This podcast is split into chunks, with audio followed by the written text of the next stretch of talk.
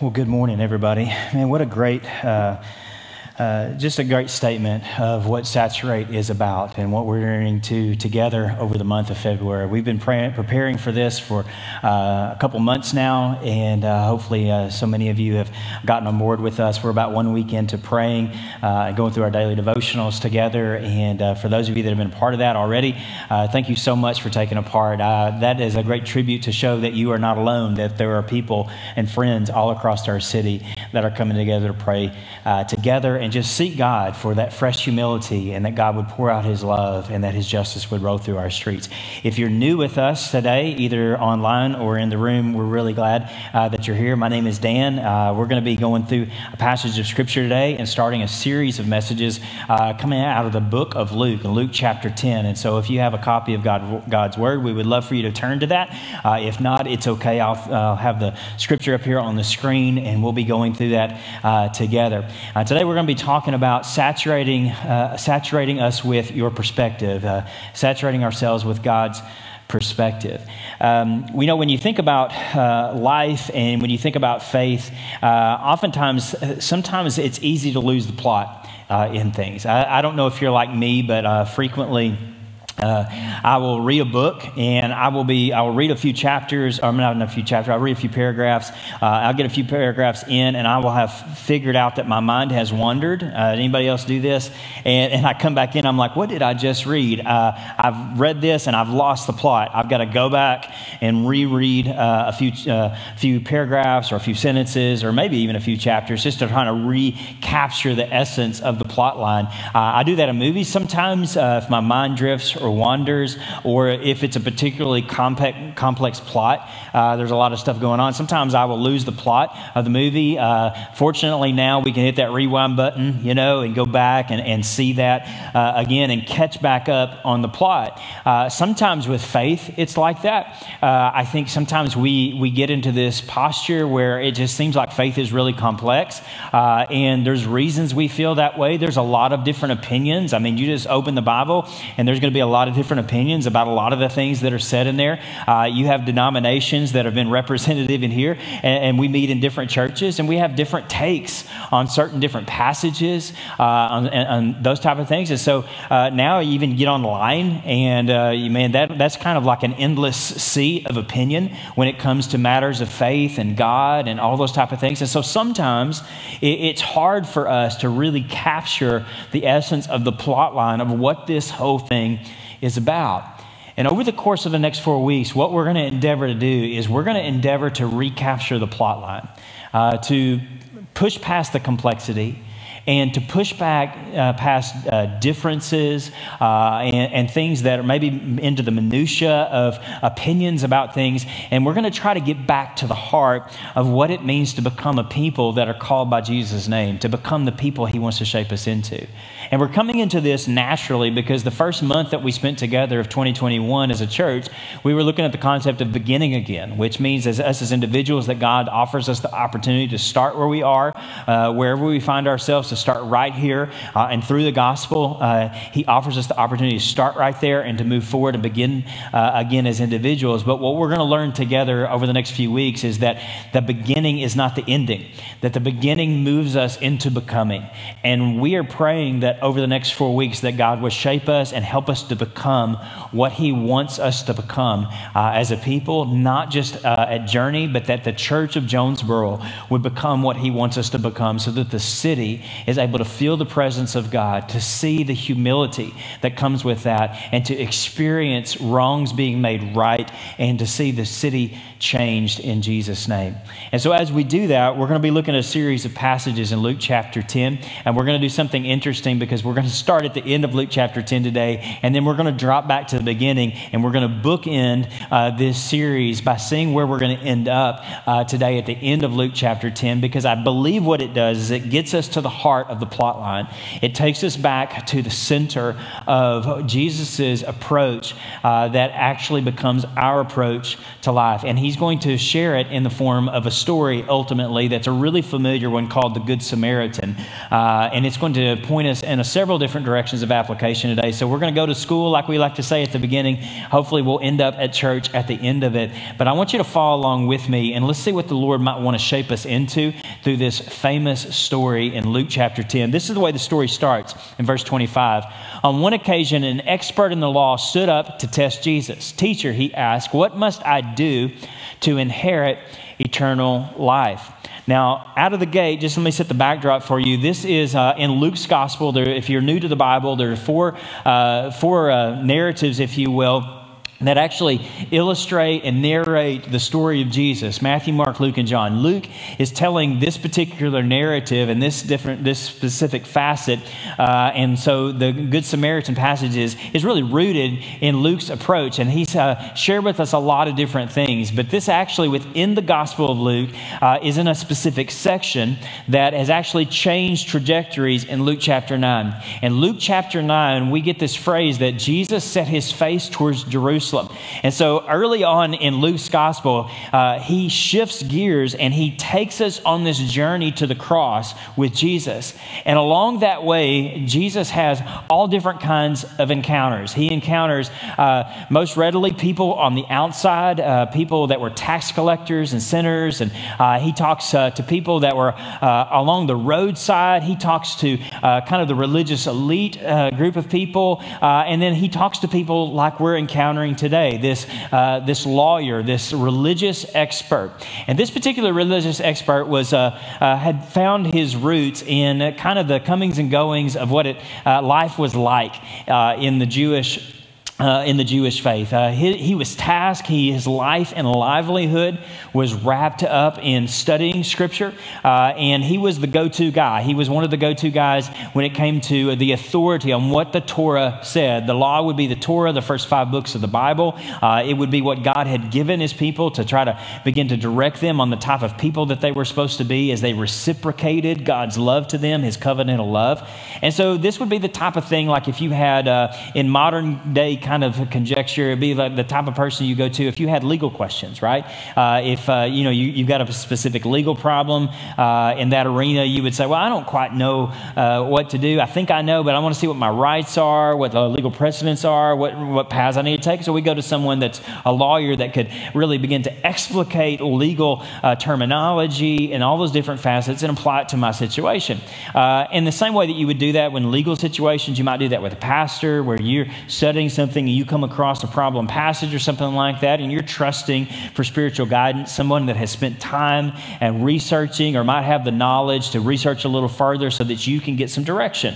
And so the, the experts in the law, these lawyers, that's what they were tasked with. They were the, the go to folks. They were the ones that when you had questions, you went to them for answers. And they had a specific role within the Jewish people where they were actually there to protect the law. They were the ones to make sure that we didn't skew to the right or to the left or uh, that you would actually follow it to the T. So you would understand it, properly apply it, and make sure that no one changed it. And so these type of people, they would frequently engage with Jesus, and the reason for that was that Jesus would often controversially uh, dumbfound them. He would say things that would conflict with their common understanding, and maybe even the advice that they would give. Uh, and so you see this pop up all the time with Jesus that these lawyers they would stand up and uh, they were tasked with protecting the law so they would see jesus or hear jesus teach and they'd say well i've got a problem with something that you're saying and so i'm going to ask a question. And so that's what happens on this particular occasion in luke chapter 10 verse 25 this lawyer he stands to his feet because what was common in those days was the reverse of what we do. Uh, the rabbi or the teacher would sit and the pupils the learners would stand. I think we should probably switch that. Y'all want to switch that? Where y'all stand up and i get to sit down down uh, for the next 45 minutes or so. That's basically what it was. And they would stand typically in honor of the position of the teacher or the rabbi, but then also, really, probably at foundational level, in, in, honor of what was being taught. They had such a respect for the Torah as the, as the word coming from the mouth of God that they would stand in honor of it. And so, as the teacher would sit, they would stand. And so, it was a typical kind of pedagogical uh, type of approach where there would be a, a, back and forth, where oftentimes questions would be asked, the rabbi would respond, uh, and uh, in the middle of the sermon, you could ask a question, and then he would he would begin to respond to you in that way. But this particular day was a little different uh, because when the lawyer stood up, he wasn't doing uh, what would normally be done, just asking a question to the rabbi. He was asking a question to test Jesus. Uh, you might take this as kind of a, a test, or you might really call it a trap because Jesus had been teaching some things and he wanted to put him to the test publicly, which was frequently what happened with Jesus. They would put him to the task. And they asked him in this particular instance, the, the lawyer asked him, he says, Hey, what must I do to inherit eternal life? And so he's pretty much concerned with himself, but he's asking a basic, fundamental theological question.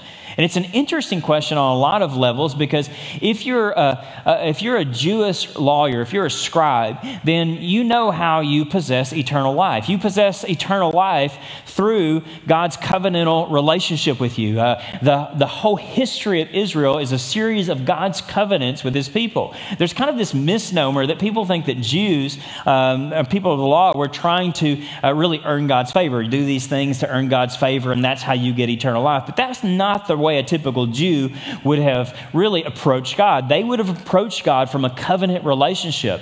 That what God did is He began to, He was the instigator of the relationship, He began the relationship. And so, what God called us to do through His law was to reciprocate that relationship with Him and to walk in a manner of life that reflected the nature of that love relationship that God had covenanted with His people. And so, the question is an interesting question because as a lawyer, he should have known the answer. The answer would have been the way that you enter into eternal life is because God institutes a covenant with you, and then you keep Torah as a reflection of that, Uh, of that life. And the Torah, as you kept it, would have led to a life of blessing and fullness and fruitfulness. And so this was a typical approach from a Jewish mindset. But on this particular day, this particular lawyer stands up and he poses this question to Jesus in order to try to test him, in order to try to trap him, to see what Jesus would say? It's a pretty important question. And so, Jesus, being Jesus, he did what he frequently did. He took the question and he didn't just immediately answer it.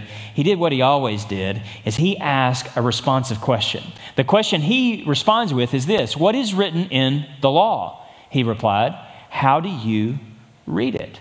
So basically, he puts it back in his lap. He says, Well, you know, you're asking me, let me ask you. How do you read the law? And this would have put him on the spot. I mean, there would have been a spotlight on this uh, lawyer at this point because he was like, okay, you've spent your life memorizing Torah. You are the one that everyone comes to when they've got a, a, a tough decision to make to interpret Torah. And now, so I'm going to ask you, I'm going to I'm going to flip the script on you and I'm going to act like you are in the position of authority. Well, what's your interpretation of the scripture. And there was a lot of interpretations. Matter of fact, there were different rabbinical schools that had different trains of thought. And much like we do in denominations today, they would split off into different rabbinical schools that would have different takes on what the law said, how to rightly apply it. And, and that, that makes a lot of sense if you start to read the Old Testament. Anybody read the first five books of the Bible and gotten a little confused on how to apply all that kind of stuff? Well, you're not alone. The, the Jewish people were oftentimes confused too. And so, wanting to honor God in that reciprocal relationship, they needed authority. And in order to have authority, they had to interpret. And so, Jesus asks the lawyer an interpretive question How do you read it?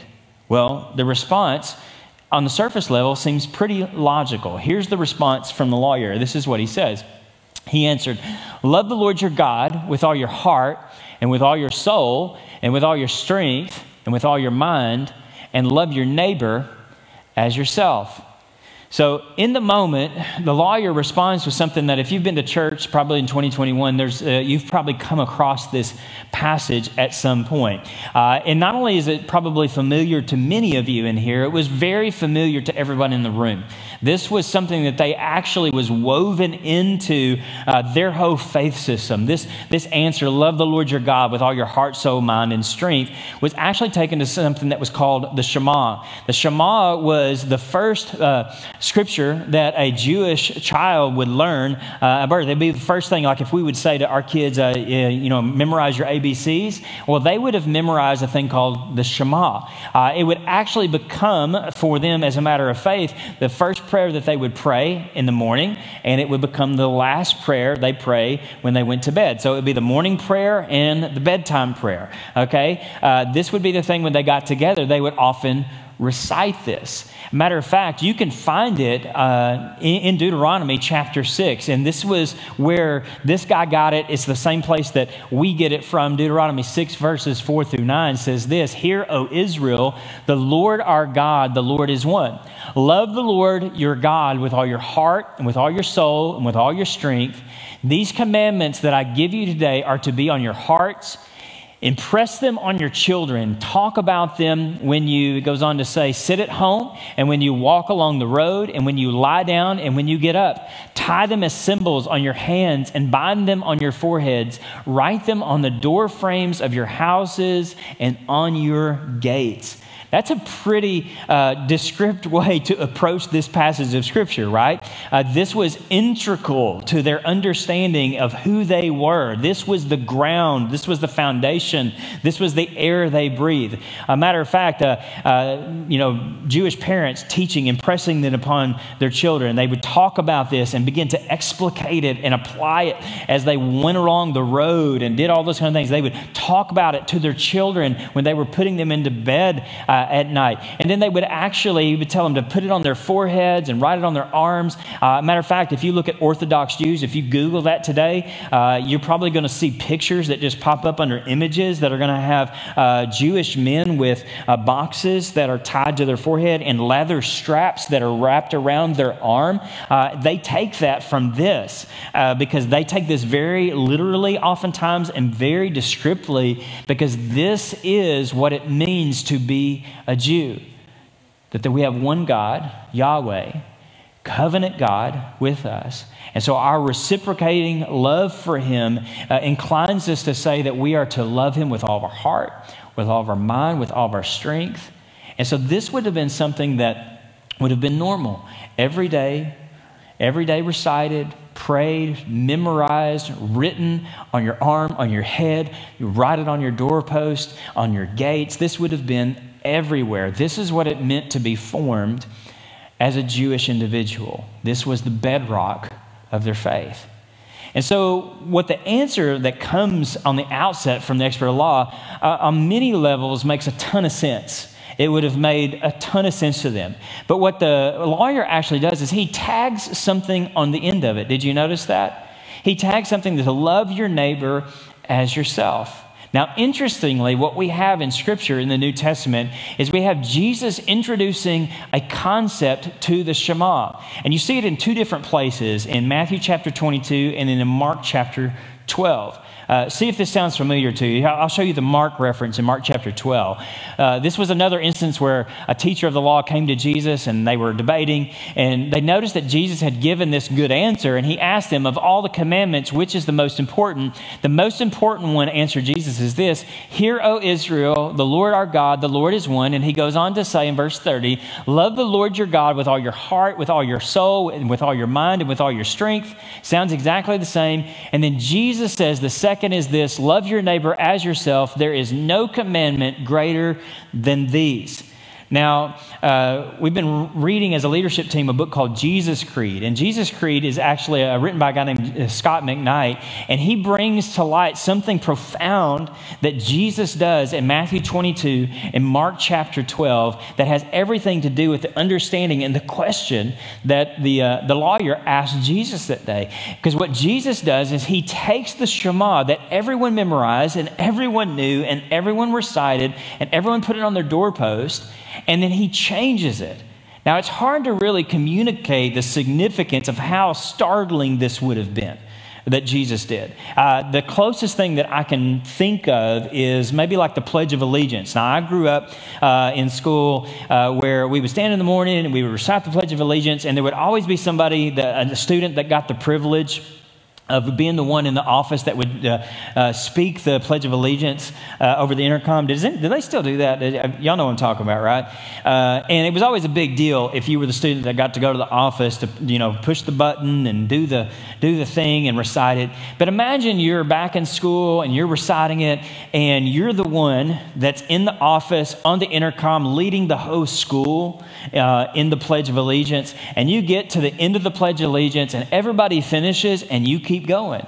And you just add a whole new section to the Pledge of Allegiance. Now, probably there's a good chance everybody would look confused.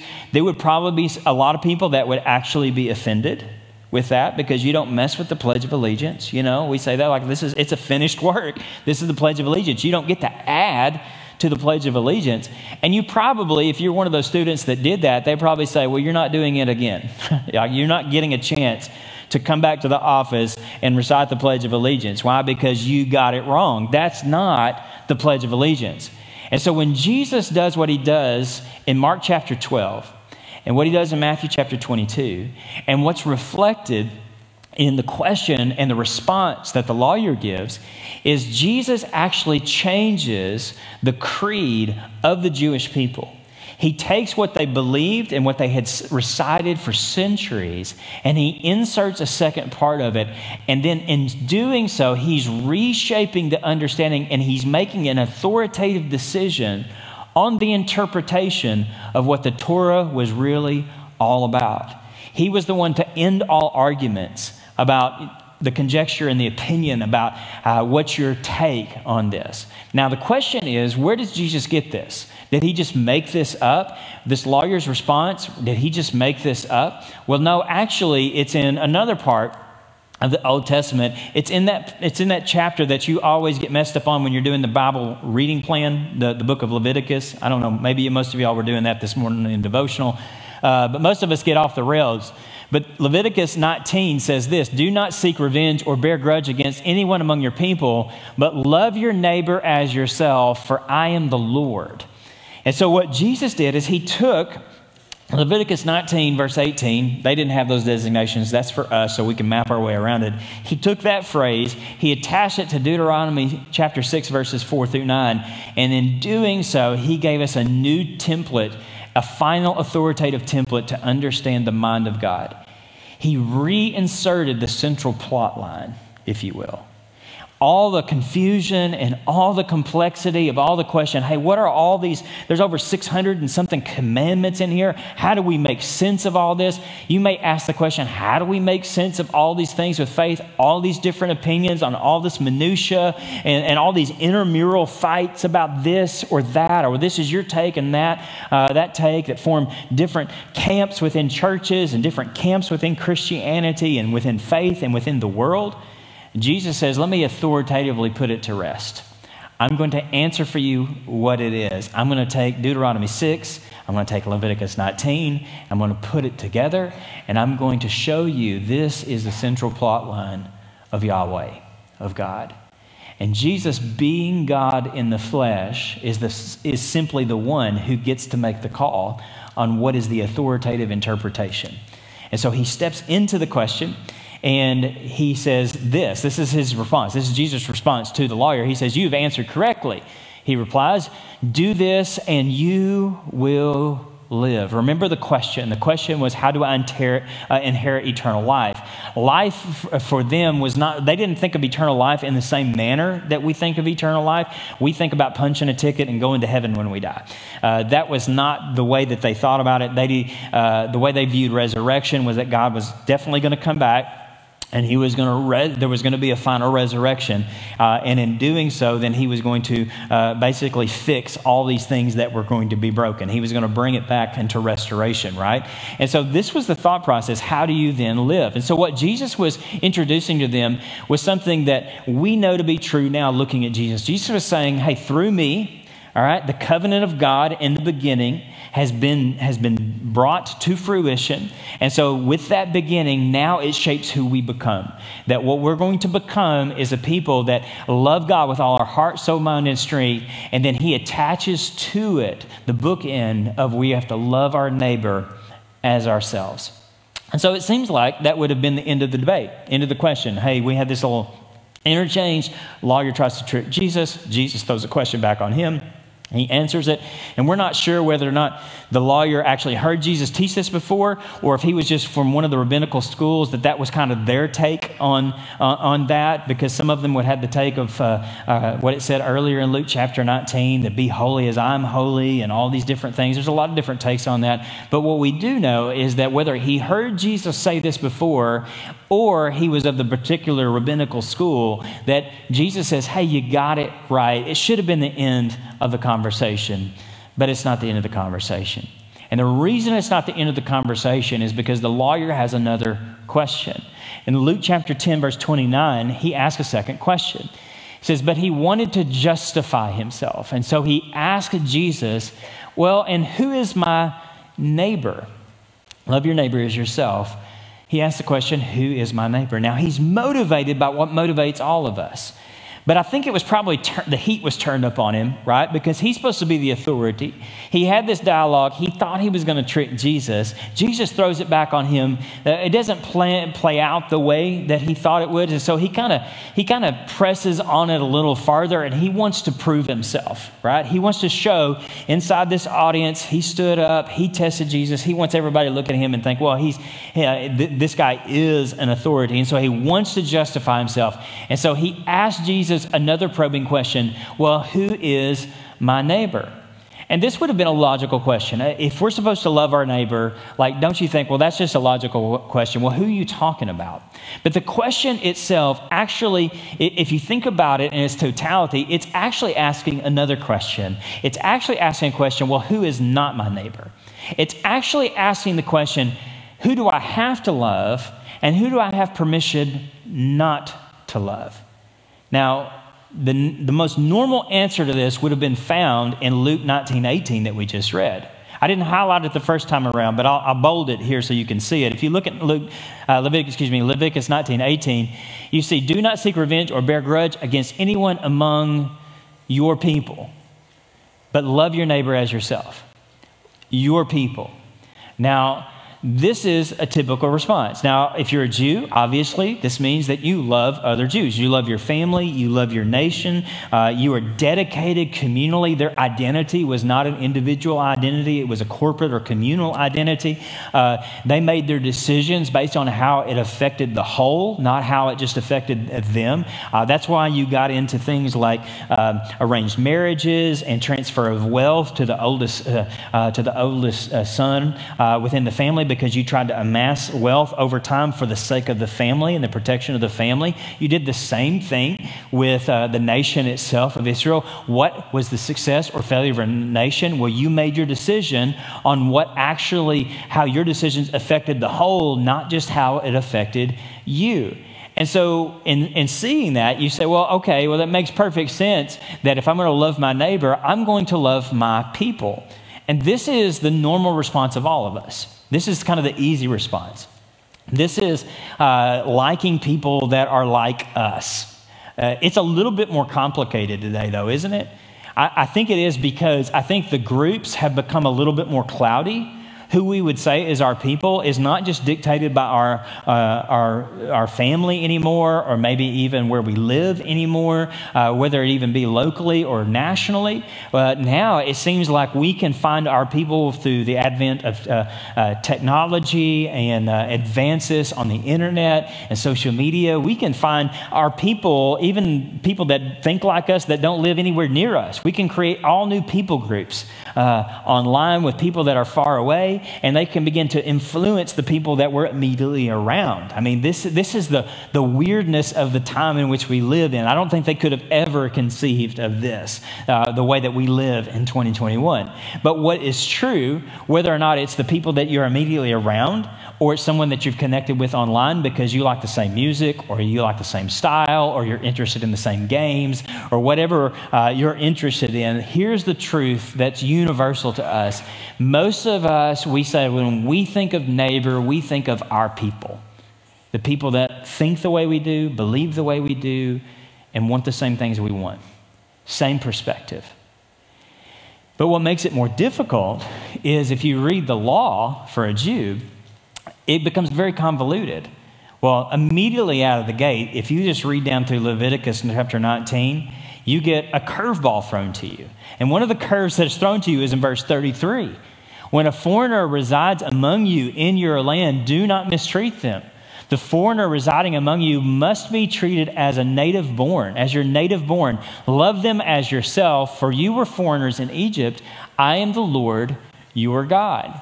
So, what is he saying? He's saying, okay, well, it's natural for you to, affiliate with your people and love your people, but when you're loving your neighbor, uh, there's already some things that God has put into place to say, well, your neighbor is not exactly the people you think it is.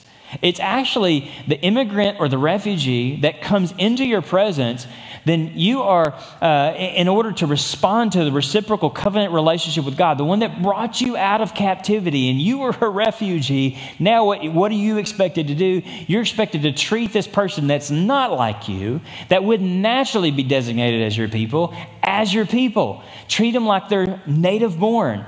And this is what uh, this is why these got really com- really complicated and complex for them to try to parse out, and why they needed people like lawyers to go to and say, "Hey, what are we supposed to do? How do we rightly apply these types of things?" And so he begins to already kind of, it already takes us down the path of kind of this confusion motif. But what Jesus is about to do is he's about to even take what Leviticus 19, verses 33 and 34 say, and he's about to actually confound it a little bit more. He's about to actually take it and he's going to, he's going to actually become very confrontational uh, through this parable, and then he's going to actually resolve, resolve it with an unexpected end to answer the question who is my neighbor. And the way he does that is through this famous story called the Good Samaritan. Uh, it, it, starts out in this portion in verse 30. In reply, Jesus says this A man was going down from Jerusalem to Jericho when he was uh, attacked by robbers. They stripped him of his clothes, they beat him, and went away, leaving him half dead. This is a famous story. Uh, it's been commandeered by political uh, groups and social groups, and so you don't even have to be a church person to probably have heard the Good Samaritan uh, story at one point. It begins simply with a picture of a guy that was leaving Jerusalem, going to Jericho one day, uh, and he's making the uh, he, he's regressing down the hill. Uh, Jerusalem is about 2,500 feet above sea level.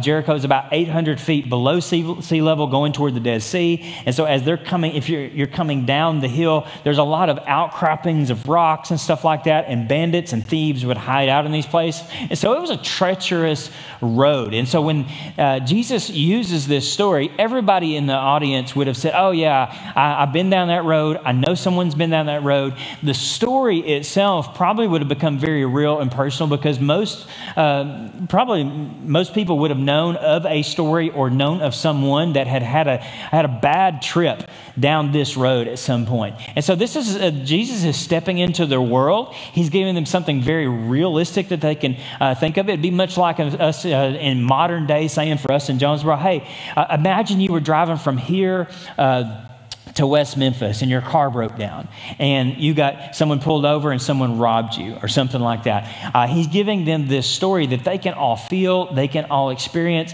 And this particular road was a treacherous road uh, and everyone knew that it was dangerous. And so they would have probably all gasped. They probably all would have felt something at this point saying, oh man, uh, they probably would have personified that. I knew somebody that went through that. They probably would have had images of that. And so Jesus takes that image and that feeling that they have and then he takes the story one step further. And this is how he does it. He says in verse 31 a priest happened to be going down the same road And when he saw the man, he passed by on the other side. So, too, a Levite, when he came to the place and saw him, he passed by on the other side.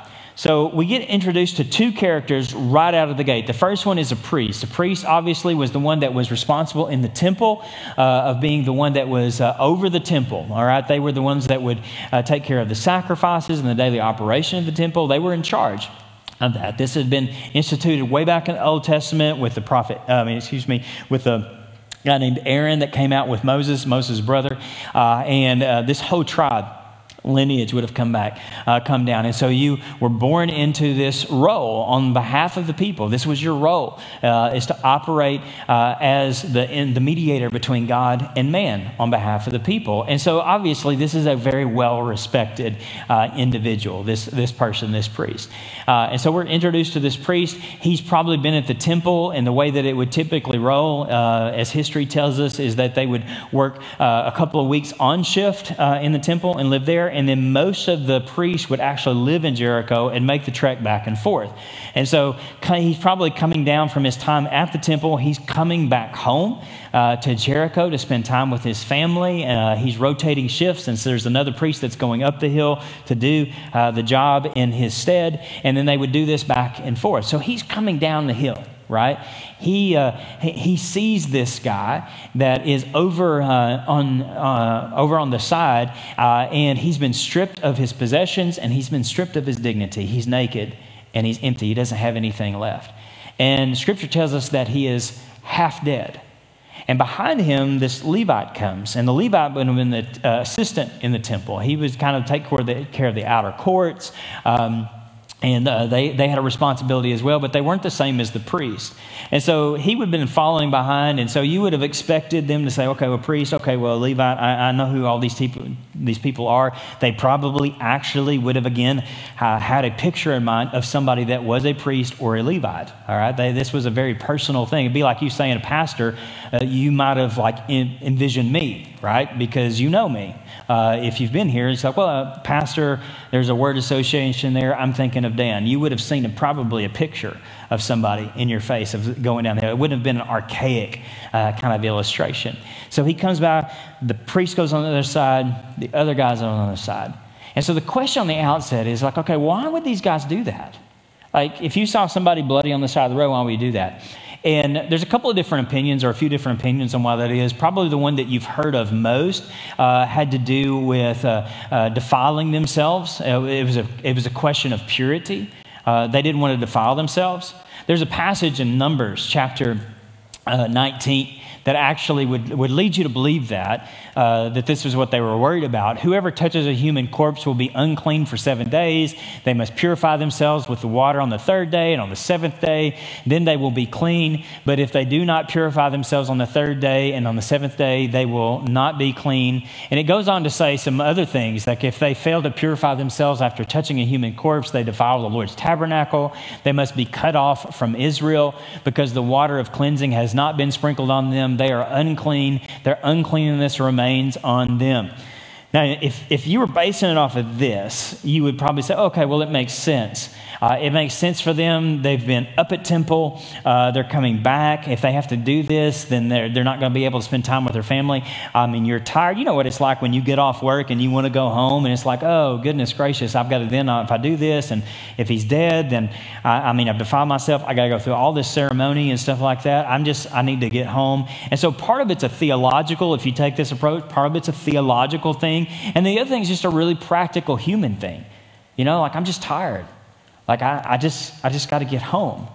And, and that would make sense. I mean, there was, often, uh, there was often times these other thoughts that even like if you got close enough and uh, your shadow was cast over uh, the dead body, that you would then become defiled, so you didn't even have to touch it. And uh, they didn't know if he was dead or not. He was half dead, or if he dies on the way, what do you do? And so there's all these questions. It gets really complex, right? Really complex.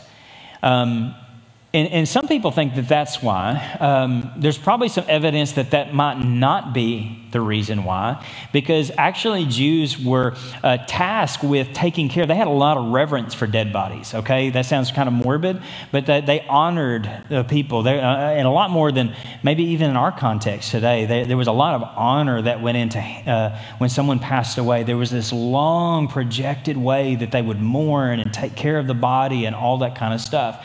And so there's actually uh, evidence that maybe that's not the reason. Maybe it wasn't purity. There's actually a, um, a writing from the Talmud, which was a, is a, a Jewish authoritative work, that says this that as long as there are no other people to look after the burial of a corpse, the duty is incumbent on the first Jew that passes by, without exception, to perform the burial.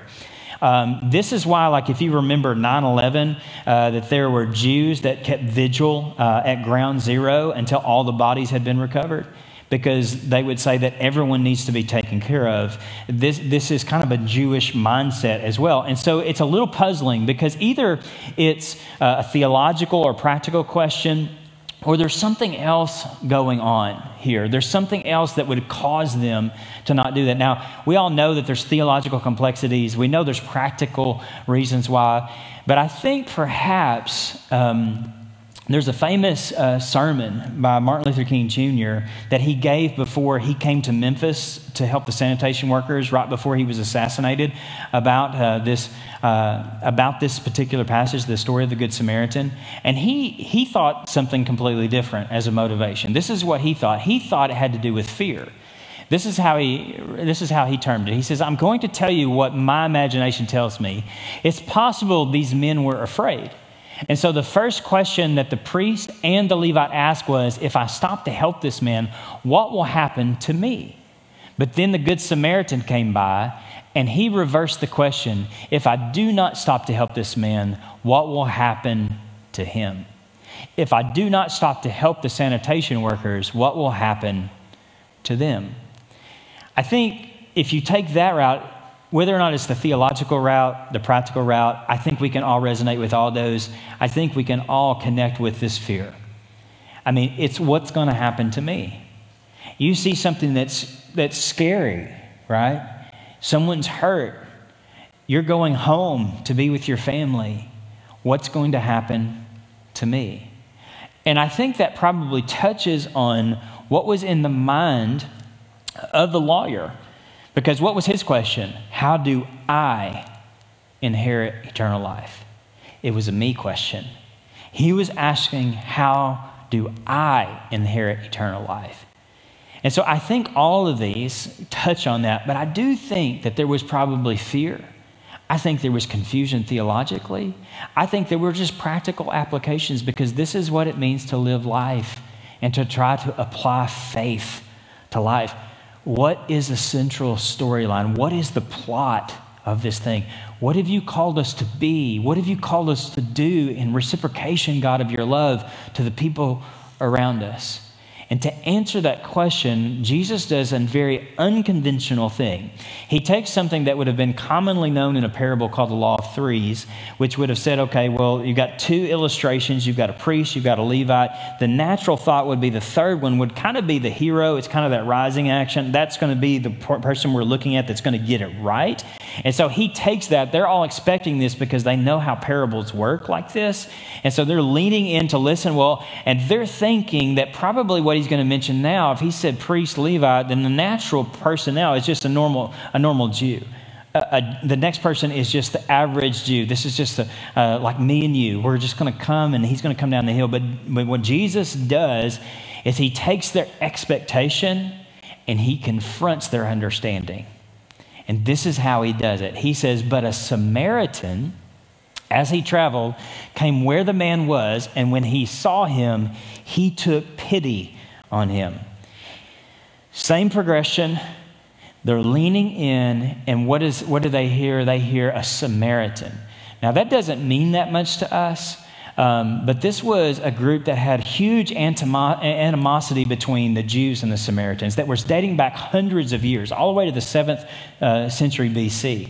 It happened when the Assyrians came in, and they, there was a divided kingdom among the Jews, and 10 tribes, uh, they got taken off uh, into captivity, and the Assyrians dropped in uh, a lot of their own people, and they started to be intermarrying, and they started to take on their gods, and they started to change their understanding of what uh, the Torah was, and they even started had their own uh, city, uh, their own temple, their own mountain, and you can see some of that stuff if you want to study it yourself.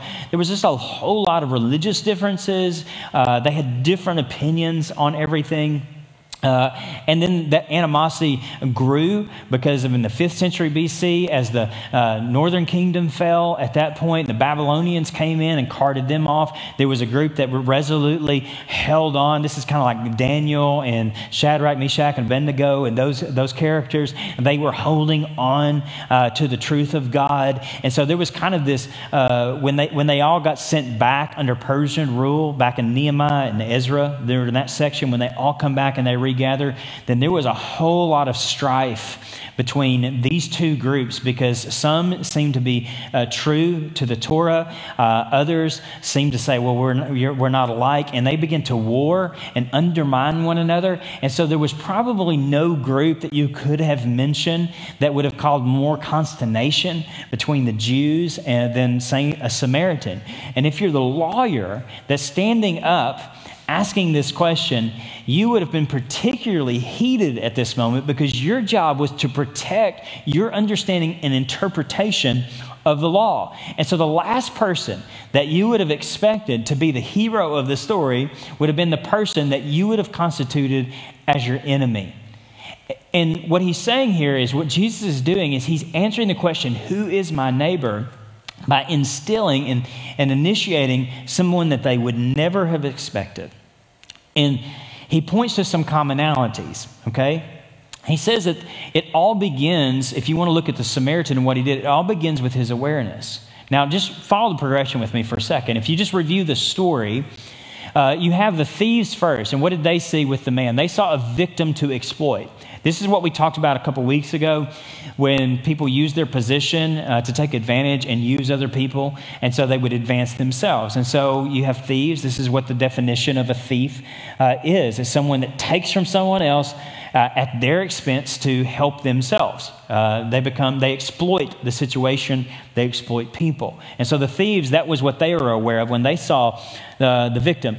The uh, priest and the Levi, what did they see? They saw whether it was theological, practical, or it was just blame fear, they saw a problem to avoid.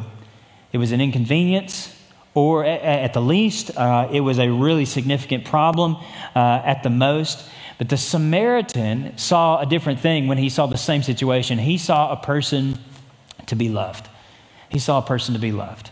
Now, there's a lot of different opinions about love, what that is. Uh, I'm of the opinion that love is both a feeling and an action. People like to say today that uh, love is not a feeling. Well, uh, let me ask you this Do you have feelings for your spouse or your kids? Yeah, of course you do. Love is a feeling.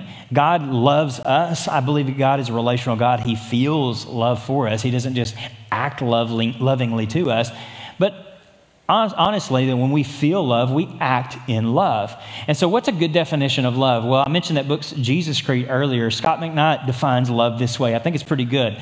Love is a rugged, effective commitment to be present with another person in a way that communicates advocacy. It's a rugged, effective commitment with another person in a way that communicates advocacy. Rugged commitment. I mean, parents, think about carrying that uh, car seat around in those early years with the baby, the, the sleepless nights, you know, uh, all the things that having a baby means, and the kid grows up, and, and what it means when they become a teenager as you sacrifice uh, many of your wants for their needs and uh, send them off to college or to get a job, and all those things that that entails. I, I, I mean, that is a rugged commitment. It calls you to do something something. And that rugged commitment is a lot about presence. It means that when you love your kids, for example, that you, you are with them, you're, you're, you're there, but you're not just there because you like hanging out. You're there because you're an advocate for your kids. You want them to become whole, you want them to become healthy, to fully alive. You want them to experience life. You have their best interest at heart. See, love is a rugged, effective commitment to represent, to be present with someone, to actually be present with someone in a way that communicates advocacy, that you're there for their well being. And the reason for that is, is that when we think about the Samaritan, what was so powerful about that was this Samaritan was showing this rugged commitment. He was present and he was communicating. He became an advocate, didn't he, in the situation? And it was so unexpected because oftentimes what we do is we look at certain groups of people and we say, no, not them. There's no way that God could use them. There's no way they could get it right. They can't do good stuff. We're the ones that get it right. We've got everything right. And Jesus confronts that thinking. And he inserts a Samaritan and he says, Listen, he has a different approach to the same situation. Where you failed, he succeeded. And here's why he succeeded because he took action. He didn't just have awareness, because advocacy, is about action. And why is that? Because awareness without action leads to apathy. I don't think that the priest and the Levite hated the man on the side of the road. I don't think that at all. I think they were apathetic. I think that they looked at that and said, it's just inconvenient. And so what we have here is we, we may say today, well, well, we don't, I don't hate them. Well, the passage is not about hating people, really, at this level, uh, at this point in the story. It will be at the end, but at this point in the story, it's simply about saying that when we take action, we are diffusing apathy. Because sometimes, let's just be honest, we think the fact that we're aware of problems means we've done something. I mean, the fact that we post something on social media about something, it feels like we've really done something, let's be honest. Well, it's really easy to post an opinion about something, it's a lot different to actually get your hands dirty and actually help someone. We're so busy oftentimes trying to find out whose fault it is and blaming whose problem it is that we don't get our hands dirty to try to help anyone. And oftentimes the church is the worst ones about that. We like to share our opinions about whose fault it is rather than say, what can we do to actually take action to help? And that's what Jesus is getting at. That's what he models in the Samaritan. And so, what did he do? What was the action he took? Well, you see it with the verbs in the passage. He went to him and he bandages his wounds, pouring out oil and wine. Uh, then he put the man on his own donkey, brought him to an inn, and took care of him. And the next day he took out two denarii and gave them to the innkeeper.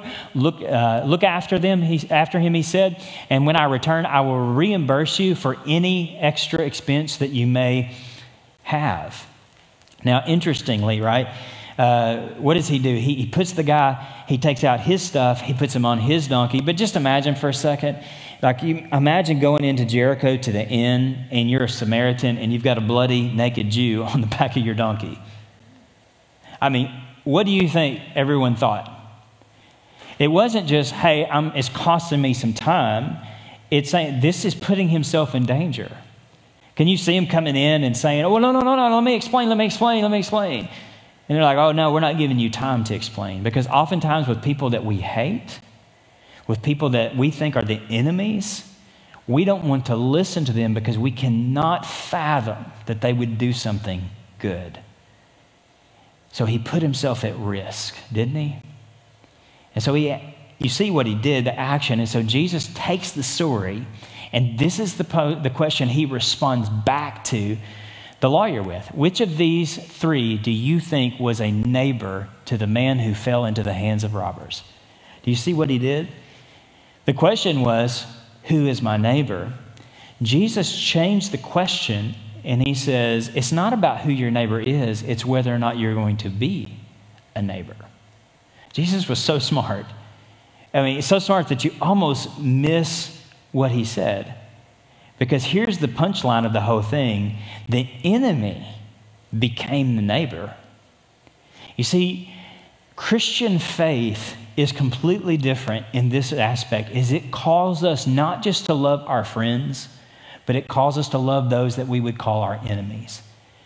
It's much like saying the Good Samaritan. You may say, well, the good Hamas member. You may say, depending on which party you're part of, the good Republican or the good Democrat. That's probably good in 2020 application today from all the dissension, right? Uh, it might be someone of a different uh, a different faith system. It might be a different nationality for you. Someone that in your mind would not be the normal application. Somebody that it's hard for you to love.